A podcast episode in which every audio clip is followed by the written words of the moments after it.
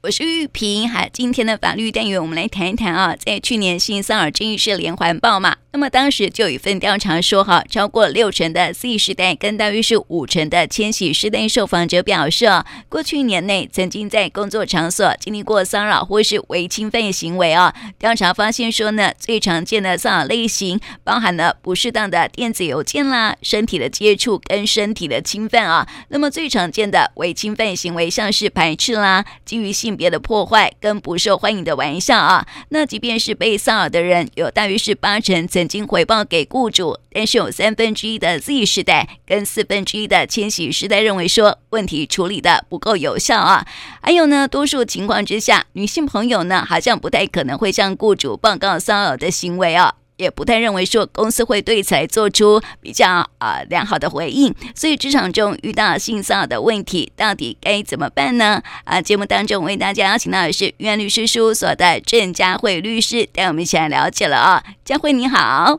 主持人好，各位听众大家好。我觉得、哦、这个性骚扰很普遍的存在在职场生活当中、哦、而且呢，我们一天的生活几乎有八个小时、九个小时、啊、是在职场当中、哦、所以呢，遇到性骚扰到底该怎么办呢？是没有错，我们去年 MeToo 的事件是如火如荼、哦、所以其实、呃、很多这些性骚扰都、呃、目前颇为重视。那尤其关于职场上，就像主持人说的，职场上的性骚扰、呃、这个部分也是需要有效的来做预防。所以我们在这个性别平等工作法里面的规定呢，呃，去年也是因为这个事情，所以有一些修正。好，那有很多的这个修正的条文，在今年的三月八号，也就是下个月要正式上路施行了。所以呃，可能呃，就是一方面对于这个劳工有更多保障以外，其实也赋予哈、哦，就是这个事业单位还有雇主更多的一些责任。所以呃，我觉得可能就可以用这个机会来提醒大家一些新的规定哈，大家该注意的事项。嗯，三月八号就是刚好是妇女节，所以非常是没有错。对，所以我觉得它的这个施行其实也是有它特殊的意义哈。那呃，我觉得呃，大概一个最明显的一个呃三大方面哈，我觉得呃，目前大家可能要注意的就是它三大方面。第一个就是说呃，将来这个有这个呃。这个员工去申诉有性骚扰的时候，那第一个可能大家就是注意哈，这个公司现在必须要通知了，好，就是说有点像之前通报一样。那将来呢，如果有收到了这个呃。员工来申诉性骚扰事件，那就依照规定必须要来这个通知呃地方的这个主管机关。好，那第二个部分就是说，民众可能呃公司可能要注意，就是说他在这个处罚上面好那有增加。那第三个部分呢，可能就是说呃他对于这个将来申诉的一个管道哈，就是说申诉管道他有把它区分成一般的呃这些。呃，主管或者一般的公司里面的骚扰，以及是这个最高负责人的骚扰，将来的这个申诉管道会有不一样，所以可能这个呃，其实还有很多细细小小，但是原则上大概公司最要注意的大概就是在这三个部分。嗯，对。但是因为如果说哈公司比较小的话。嗯嗯，就是因为我们现在就是在台湾普遍来说都是中小企业嘛，人数都不是很多，所以遇到这样的职场人数比较少的一个情况之下，很多人都说哈，呃，这个为了公司里面的一些呃人际相处，好像就是比较碍于其口这个问题，所以申诉的话，如果是申诉，应该是对对口是谁？啊，好，原则上哈，这要看每一个公司的这个规定。其实主持人这个问题很好，那其实呢，这就是现在哦，也是这一次修法里面它有新增的哈，就是说以往大概呃一些比较有规模公司，比如三十人以上公司，他们就会注意到说，哎，我可能在公司里面必须要定定这个性骚扰防治的措施，我的申诉的办法哈，还有我的惩戒。可是就像主持人说的，我们还是很多都是中小企业，那呃中小企业在以往没有强制规定一下，就像主持人说，很多员工一旦发生状况，他不知道怎么处理哈、哦，所以现在呢，呃，他新增了规定，也就是说，他不再只限于三十人以上，将来只要你这个雇用者好在雇用人是十人以上。那二十九人的这个公司没有达三十人的话，你呢还是必须要在这个呃公司里面要定定你关于这个性骚扰的你的申诉管道，而且要公开揭示。嗯，也就是说呃，他现在要求你不只定了定了以后呢，你还要有这个公开揭示的方式。也就是说呃，你也许在公司有网站好，或者说公司里面张贴，那一般我们现在都会建议，如果你张贴，你最好是这个拍照来存证，好证明说你有达到呃这个现代法律所要求的公开揭示一个方式。那如果说你是在三十人以上的这个呃比较大型的公司，那呃跟以往一样哦，以往也是已经就严格要求三十人以上的公司，你要订定你的性骚扰防治的这个措施。好，那么你的申诉管道跟你的惩戒规范，同样的都要在工作场所里面做揭示。所以其实以后好，这些中小公司可能都要注意了，不再只是三十人以上大公司才要注意这些事项。你今天只要公司大于十人以上，你就有义务，你必须要做这些申诉管道的规定以及公开揭示。嗯，那当然呢，三十呃不到这个十人啊，你可能是八九人小公司，那原则上就是向你的主管哈，啊，来做这个呃申诉动作。那其实一般小公司大概呃它的制度一来不复杂，二来人员不复杂，好，那所以呢呃基本上只要向你的主管来做反映。那回到刚刚所说的哈，我们刚刚第一个就有这个呃提醒大家，将来只要公司收到了申诉，你都必须要向地方主管机关做这个通报。好，也就是说不管大公司小公司这没有区别，好，将来只要有这个收到申诉都要做通报。那目前呢这个通报啊还没有明确的这个呃来规定通报的方式哈，但是呃我们在猜哈，这个以往呃，他们大概有很多会制作这个线上可以通报的一个系统，所以将来应该在三月八号之前哈，这个部分就会有比较明确的呃这个配合的措施出来哈。那我们在想，应该比较多的应该就是一样是用线上的一个通报系统。嗯，嗯对。但是如果说哈，这个小公司哈，就是这个性骚的是主管，那员工怎么办呢？就是说他可能没有这个适合的，也就是说他可能觉得说我公司里头没有适合的、嗯、呃申诉管道，我是不是可以跟公部门来申诉？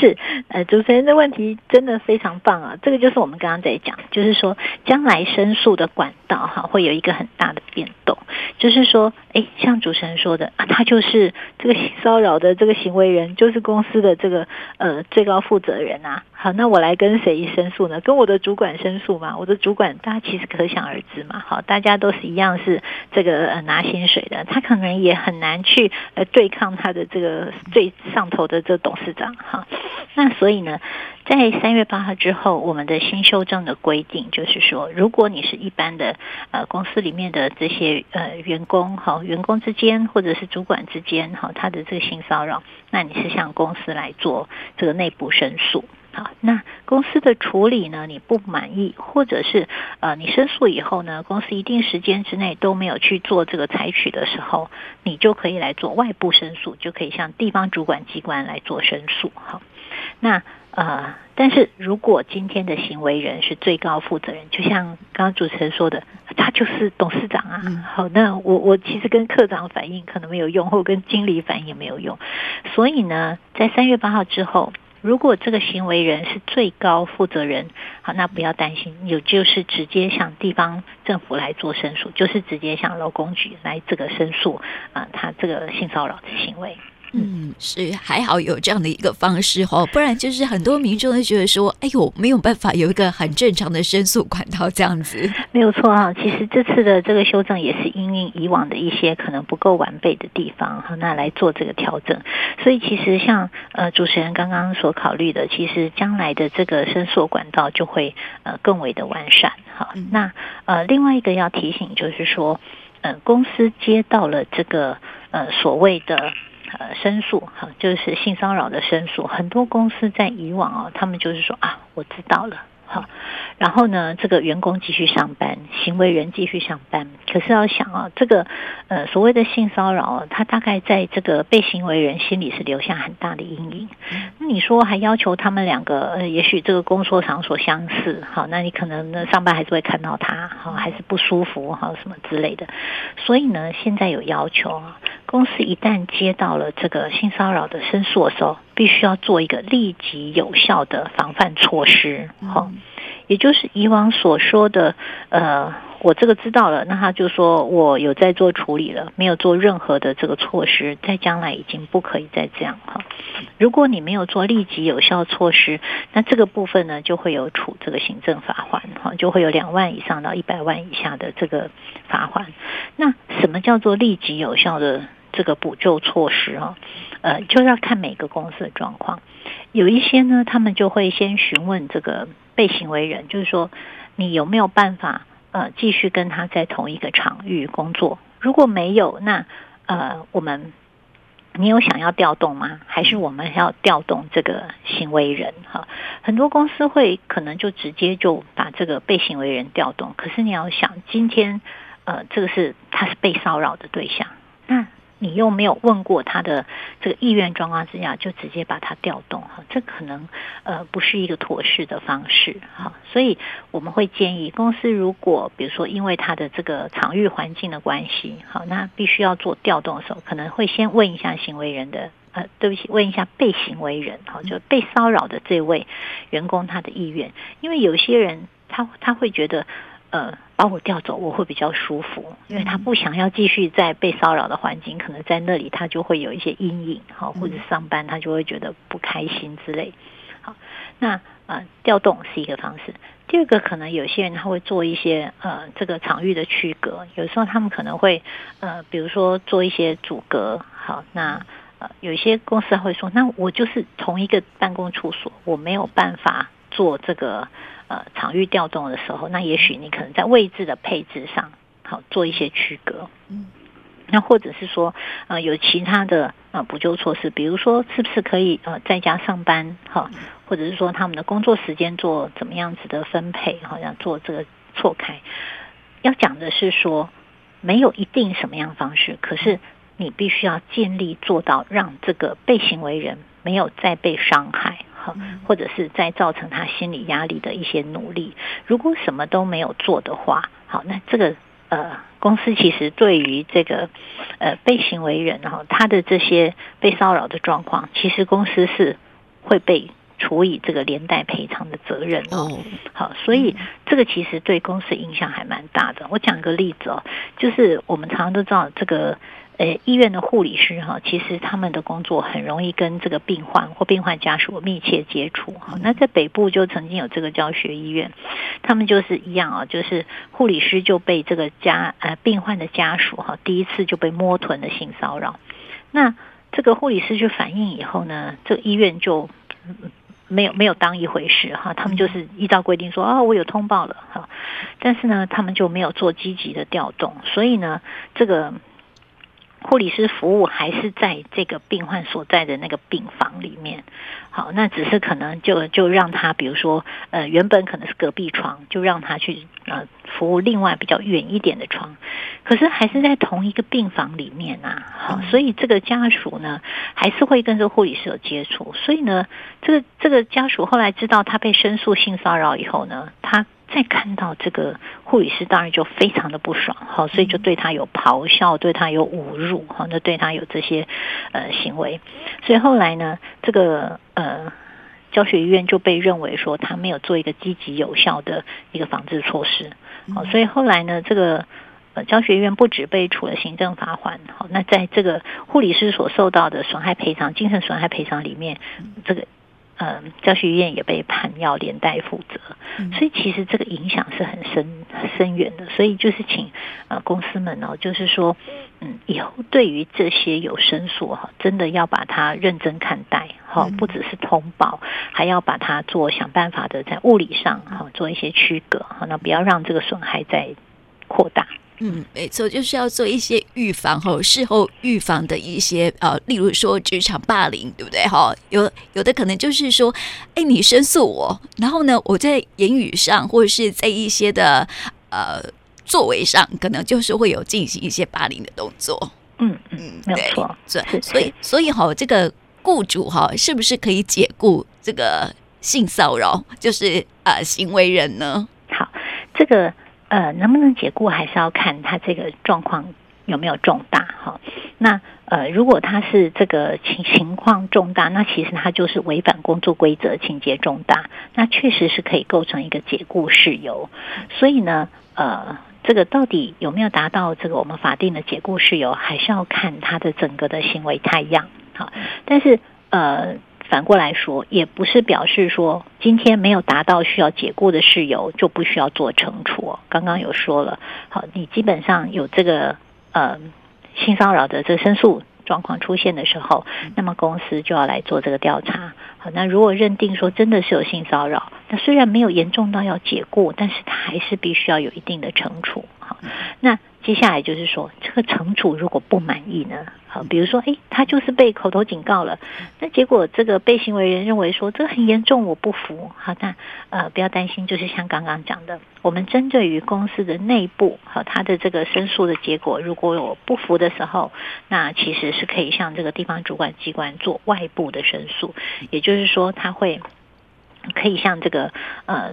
现在的劳工局，就是外部地方的这个主管机关和地方政府，那来做这个申诉，那由劳工局来认定说诶他这整个这个处置哈是不是有这个呃适当，所以其实是有一个救济的管道。嗯，对，所以这个现在的申诉管道我觉得是比较多了啦，就是说包括了公司内部之外，还有这个公部门的部分，所以就是不怕、呃、在公司里面还会被霸凌了。没有错，就是比较不会有以往官官相护哈、嗯，因为以往呢，呃，我们针对于公司内部的这个申诉的呃这个处置，如果我们不符的时候，它是再向公司提一个申复啦，但是就像大家说的，它还是一个公司的内部的救济途径，那很有可能大家也许有一些其他的考量，所以会不会影响到人民呃这员工的这个信赖度，所以现在就将呃它的这个救济管道就是直接提升到外部，那来向这个地方政府来做这个外部的申诉，那目前就是向劳工局，所以基本上我相信呃这个员工的权益会会获得更多的保障。嗯，对，所以还是要提醒雇主千万不要漠视职场性骚扰，因为如果被申诉的话，最高可就是没有处理的话，最高可以被罚五十万元，对不对？呃，目前的话，如果没有处理是两万到一百万，哦、啊，这个就是对，所以其实现在的整个呃这个处罚的这个规定哈，那就是比较严格，好，那所以大家记得就是要做一个有效的这个积极的这些啊补正措施，嗯，你说这可以保障和公司啊、呃、内部啊工作可以更和谐一点了哈，毕竟这个职场性骚扰还是不容许被发生，而且呢会影响到工作的彼此的和谐度哈，所以还是请主管们都要特别的注意了哈。嗯、那么今天呢就带听众朋友一起来了解了，也谢谢佳慧律师来到我们节目当中，谢谢你，谢谢。